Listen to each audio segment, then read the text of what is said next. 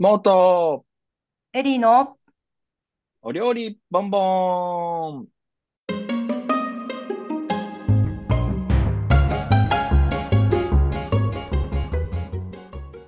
さあ始まりました、もっとエリーのお料理ボンボン。毎週火曜日17時に更新しております。この番組ではフードディレクターのモーと料理人のエリーがお届けする、とにかく食べることが好きな2人が、あれが美味しい、これ食べてみたといった食の井戸端会議をする番組です。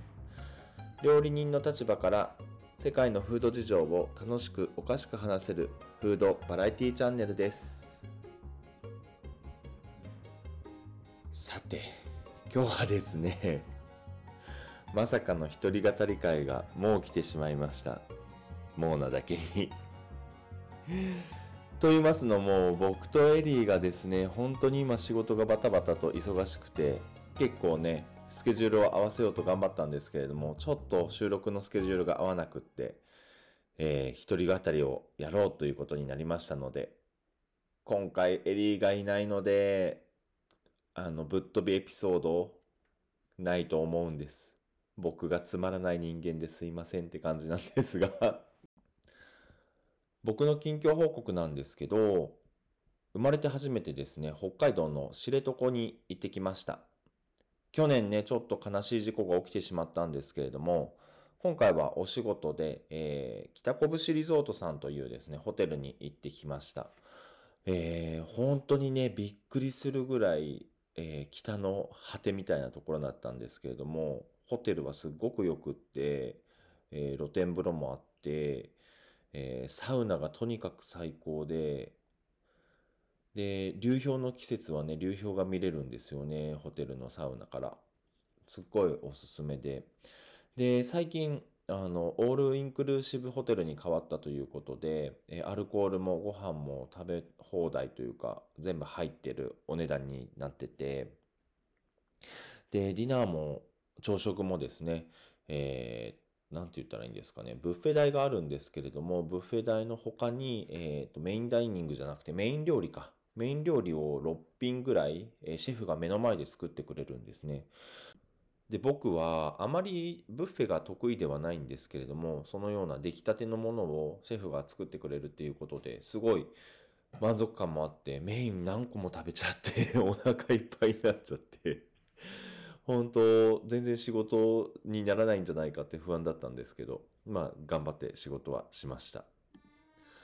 コロナが始まってからですね、僕ちょっと北海道によく行っておりまして、特に道東が好きでですね、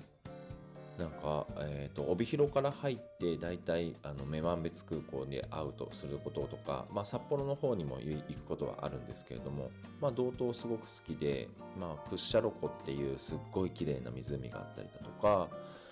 まあ、帯広で十勝の恵みいっぱい食べて、じゃがいもとかお肉とかカレーとか食べて、で万栄競馬ででっかい馬見て、競馬をちょっとだけやってっていうようなルーティンがあって、そうですね、もう森とかも綺麗ですし、自然がとにかく綺麗で、あとアートもねたくさんあるので美術館回ったりだとか、あととにかくいいサウナがたくさんあってですね、もうサウナーとしては本当に至れり尽くせりの北海道なんですけれども、知床の方も一応道東に入るので、これからもっと行ってみたいなと思いますし、今の季節6月初夏の感じが、初夏じゃない、まだ春の感じですね、春の感じがすごく綺麗で、新緑の季節だったんですけれども、まだ緑の色が鮮やかな黄緑色みたいな感じでですね、とっても春にタイムスリップ、ちょっとしたタイムスリップをするみたいな感じになってて、すごく綺麗でした。知床に行った理由はですね、もう一つございまして、札幌のマウンテンマンというですね施設、レストランとサウナがある施設なんですけれども、北海道の方でアートディレクターをやってらっしゃる目嵐さんという方がお友達でいらっしゃるんですけれども、その方が主催している熊活というものに、参加をしてきました。熊活っていうのはですね、ヒグマが住宅街に現れたりしてしまう事故を少しでもなくそうという活動でして、そもそもですね、クマってとにかく臆病な生き物らしく、めったに人を襲ったりしないんですって。で、しかもね、基本の主食はどんぐりとか、結構木の実とかを食べるそうで、肉食だと、秋の時に鮭をこう、よく見ますよね。木彫りの鮭もありますし、鮭を食べるぐらいしかないらしいんですけれども、まあ人間が餌付けをしたりだとか、あとは耕作放置機ですと。耕作放置地で放置された果物とかがあって、それを食べて、まあ、人間の食べ物に興味を持って、で、人間のテリトリーに入ってきちゃうようになるんですって。なので、まあ、そういった、耕作放置地とかの果物を伐採するのも大事なんですけれども、そもそもの侵入経路がですね、身が隠せる藪の中を移動するんですよね。その藪を刈り取っておけば、熊は通り道がなくなるんですね。なので、人間の住処の方に出てくることはほとんどないということで。で、その藪刈り、まあ、草刈りですね。をとにかくするっていうのが熊活という、活動でして、2メートル超えのですね、板鳥がめちゃめちゃ生えてるんですよ。で、その板鳥を2時間半延々と刈るスポーツのようなボランティアで、それをやってきましたね。もうずーっと滝汗かいてました。もうびっちゃびちゃになって。すっごいですね、でっかいハサミで。クロックタワーのシザーマンみたいになりながらですね、もさもさに生えた板鳥をですね、テニスコート、あれ1枚もう2枚分ぐらいあったと思うんですけれども、まあこれ急斜面なんですけど、をずっと刈って、刈りに刈りまくってみたいな感じで、今までその藪に覆われて見えなかった海も、一気にそれがね、開けて、海丸見えになって、すごい気持ちよかったですね。参加した皆さんがですね、大学生とか知床財団の方だったんですけれども、皆さん本当に20代前半とか、すごいお若いのに、先月まで北極にいて、自然観察してたとか、あと去年までライフセーバーをしてたけど、やっぱり自然の方が好きで、北海道の方に戻ってきてネイチャーガイドしてます。みたいな方たちが多くてですね、皆さんこう地球環境のことを考えながら自分にできることを探しているような感じで、すごいこう若いエネルギーをもらえたと同時に、もう自分が20代だった頃あんなにちゃんと考えていられたかって言ったら本当にそうじゃなくて、もう本当にね、彼らの爪の垢を20年前の自分に戻ってこう煎じて飲ませてあげたいと思いますよね。もう20年前とかだったら自分は六本木の企業に勤めていたので、本当にそのままホテルだったんですけれども、ホテルの勤務終わってそのまま飲みに行って一夜そのまま飲み明かしてまたホテルに勤務するみたいな。まあ体力あったなみたいな遊び方をしてたんですけれども、もう本当自然の方が大事だよって今は言いたいですね。ちなみにですね、熊活は、6月の17日の土曜日に札幌の方の、先ほど言ったマウンテンマンの方で行うということでしたので、こちらの方で参加したい方は、Twitter 貼っておきますのでね、マウンテンマンの方でも熊活ができるそうなので、もしご興味がある方は行ってみてください。ちなみにこのマウンテンマンなんですけれども、薪を使ったレストランでもありまして、あとはその出てしまった熊はどうしても駆除するしかないんですけれども、その熊を美味しくいただくような、レストランのメニュー構成になってたりだとか、あとは敷地内に川が流れていてですね、そこの冷たい川に飛び込むタイプの、サウナがあったりします。本当にね、控えめに行ってすごく最高なので、もう気になった方はぜひぜひ足を運んでいただければなと思います。札幌のね、真駒内の方にあるんですけれども、地図はね、一応非公開になっていますが、最近は Google マップにピンが打たれてしまっているということで、嘆いてらっしゃいましたね。モーとエリーのお料理ボンボン。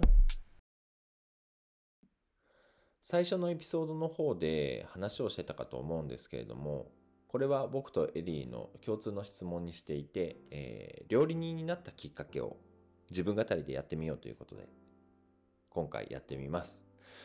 僕がね、料理人になったきっかけっはすごく単純な理由でして、一番最初に作ったものが僕はかりんとうだったんですねまあ目玉焼きとかね、そういったものは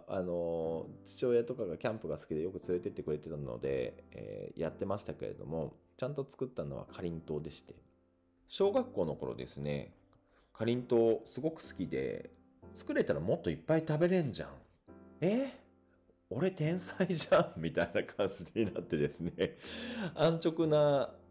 動機でかりんとうを作ったんですけれども、初めてかりんとうを作るってものすごくハードルが高くて、生地を揚げる、キャラメルを作る、キャラメルをまとわせるみたいな、小学生にちょっと揚げ物なかなかハードル高いじゃないですか。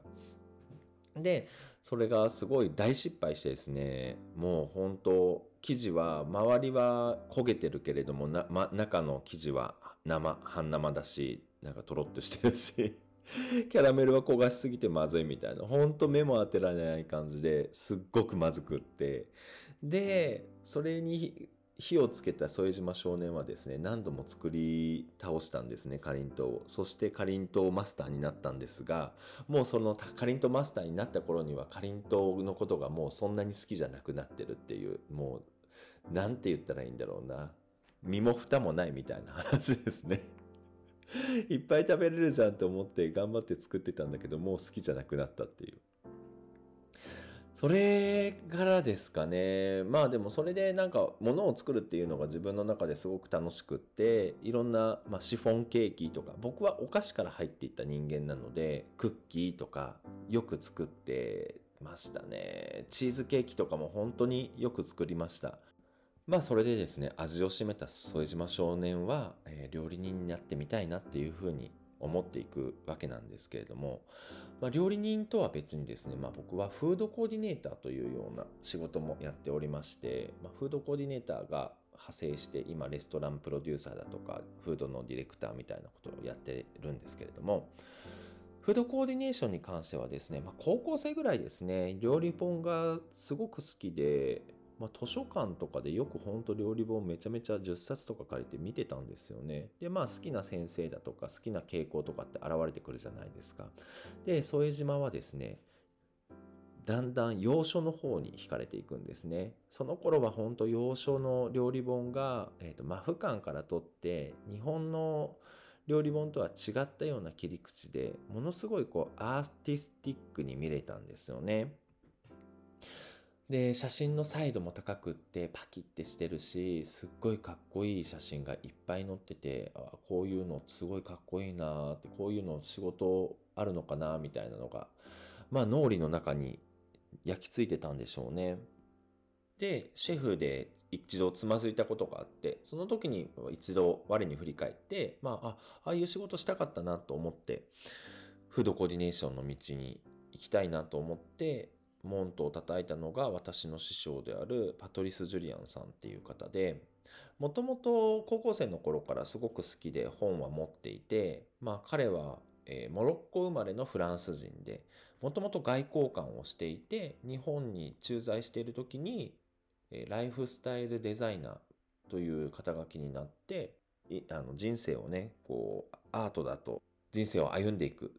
というような考え方を提唱した人でもあるんですけれども、すごく1990年代に活躍されてて、若い方はちょっとわからないと思うんですが、ルクルーゼという鍋、すごく有名ですけれども、あの鍋をですね、日本に初めて紹介をした人というとわかりやすいかもしれません。彼の本がですね、とってもやっぱ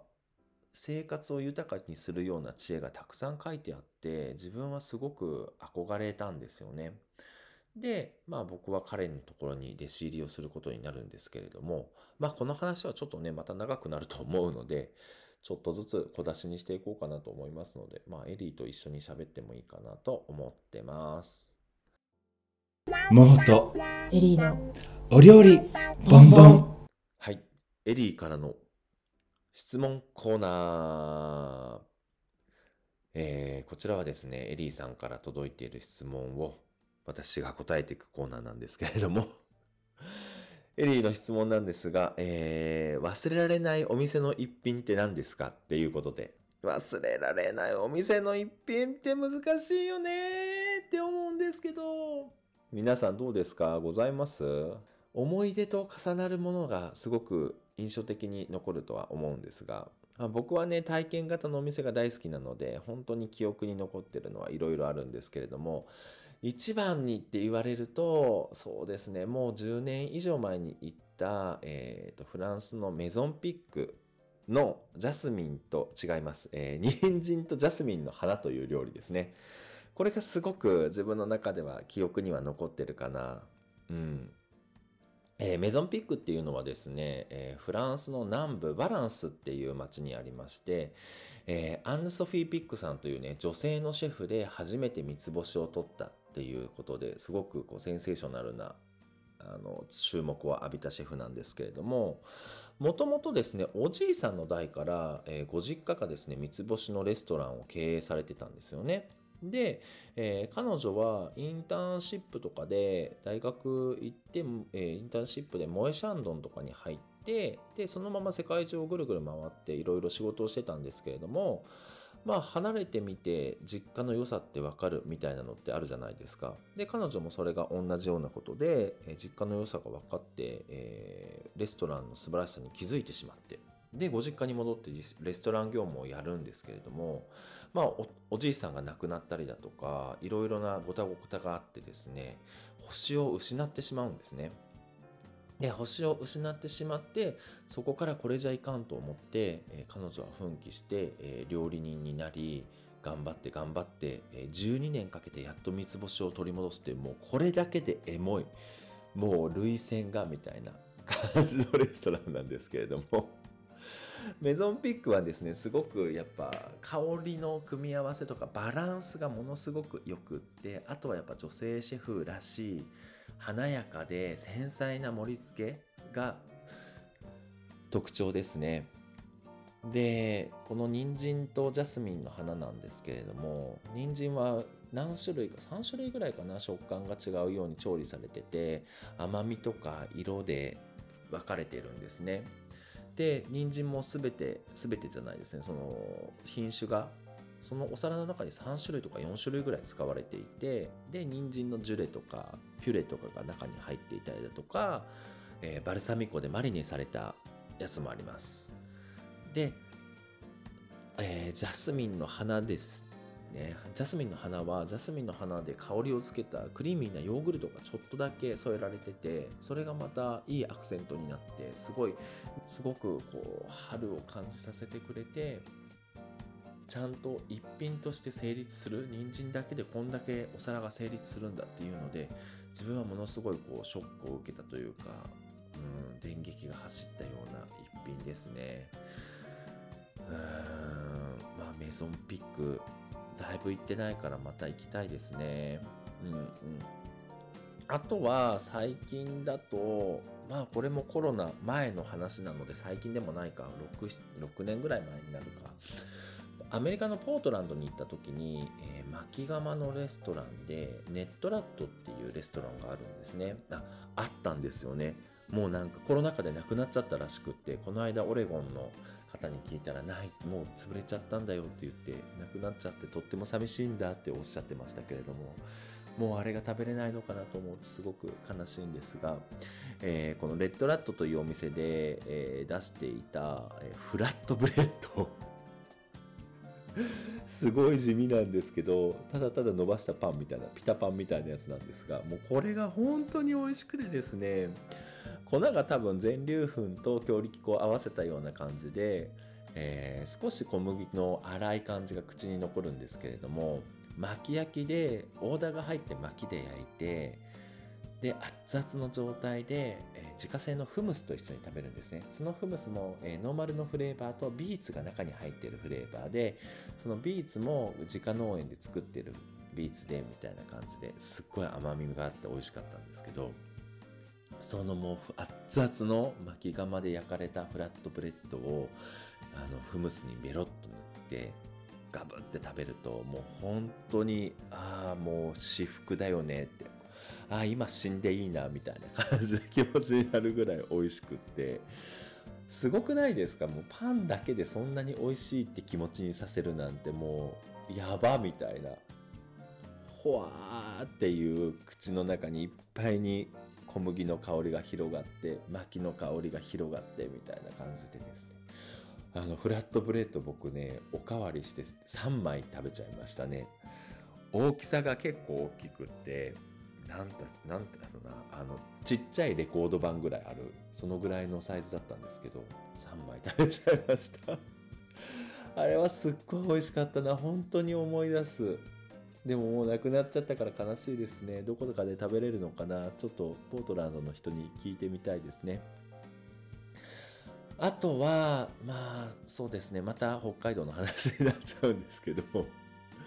東千歳バーベキューというですね、バーベキュー屋さんなんですけど、ここもすごく僕は好きでですね、新千歳空港から自動車で30分ぐらいのところにあるんですが、札幌とは逆の方向なので結構行ったことがない方が多いと思います。北海道の方は結構知ってる方多いと思うんですけれども、そうすごくですね、見た目はですね、納屋、もうマジで納屋なんですよね。納屋をデザインしてるらしいんですけれども、豪快な炭火焼きの名店でして、圧倒的な存在感があるお店です。ほんと見た目がですね、農家の納屋なんですけれども、このためにデザインされてて、換気扇がもうむき出しであってみたいな、その換気扇がすすけてて絶対美味しいとこじゃんっていう風な感じがするんですけど、本当に並ぶ時は30分とか普通に並ぶ名店なんですが、メニューがバーベキュー、野菜炒め、ご飯、この3種類しかないんですね。で、あとはドリンクがあって、そのドリンクもセルフサービスで、冷蔵庫があって、それを自分でピックアップするみたいな、台湾みたいなやり方なんですけれども、この看板メニューのね、バーベキューっていうのが鶏の骨付き肉なんですね。で、鶏の骨付き肉が、ももと胸肉、要は鶏の半身ですね、がボンボンって2個置かれて、これで1000円っていう状態でめっちゃ安いみたいな感じなんですけれども、で、そのボンボンって出てきたやつを、目の前がもうブロック塀みたいので作られた、こう薪じゃないです、炭がこう炊いてあって、それを自分で焼くスタイルなんですね。で、焼き上がった頃に、従業員の方が塩コショウをファサーってかけて、もうファサーっていうか、もうマジブワーってかけるそんなにかけるのっていうぐらいブワサーってかかるんですね。で、それをかけていただいて食べるんですけども、それがね、本当に美味しくって、永遠食べれちゃうんじゃないかっていうぐらい食べれる、そんなメニューなんですけれども、で、このあともう一個のメニューで野菜炒めっていうのがあるんですが、この野菜炒めはちりとり鍋みたいな感じで、奥のキッチンの方で焼いてきていただいたものが、提供される感じなんですけれども、これもね、キャベツともやししか入ってないはずなのに、妙な旨味みたいなのがあって、まあ、鶏の脂とおそらくこう MSG みたいな味はするので、ちょっとね、化学調味料が苦手な方はあまりここはお勧めはしないんですけれども、まあ、とにかく豪快でこうワイルドに食べれるみたいなところなんですね。で、この体験型レストランの中では、僕は結構最高峰にエクストリームな体験ができて楽しいなって思うんですけれども、ぜひぜひ気になる方は行っていただきたいんですが、ものすごいコストパフォーマンスと圧倒的なこのコンセプト、そしてこのメニューの少なさこれがですね、もう行列ができている理由だなと思って、1年に1回はどうしても食べたいなってなってくるんですよね。だから、まあ、東千歳バーベキューは、まあ、他の揚げた2店よりも近いので、近いって言っても遠いんですけど、行きたいなってなるところですね。まあ、あとは好きな料理屋さんはたくさんあるんですが、まあ、記憶に残ってるっていうのは、結構そういう体験型みたいなレストランが僕はとっても好きです。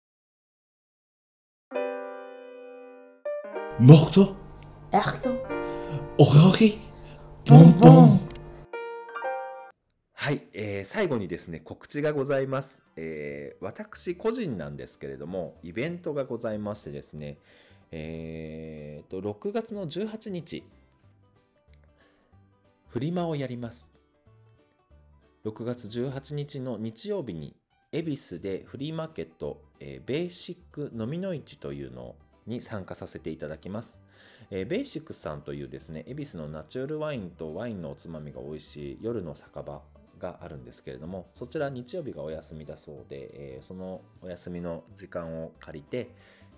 店主さんと一緒にフリーマーケットをやります。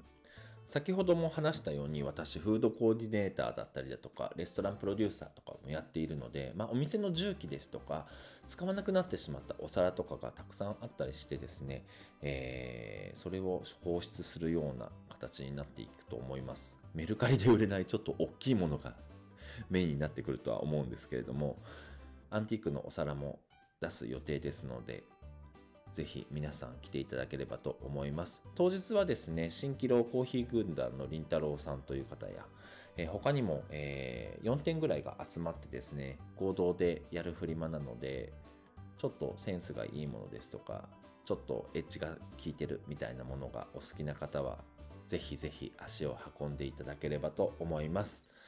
6月18日13時から17時までやっております。場所は恵比寿のベーシック。恵比寿の駅からですね、ちょっと歩くんですよね。10分ぐらいかな、歩くと思いますので、雨が降らないことを願ってるばかりです。お時間ある方、来ていただけると幸いでございます。私、店頭には立っておりますので、皆さんとお会いできてお話できることを楽しみにしております。はい。それではですね、一人語りたい。一人語り会が、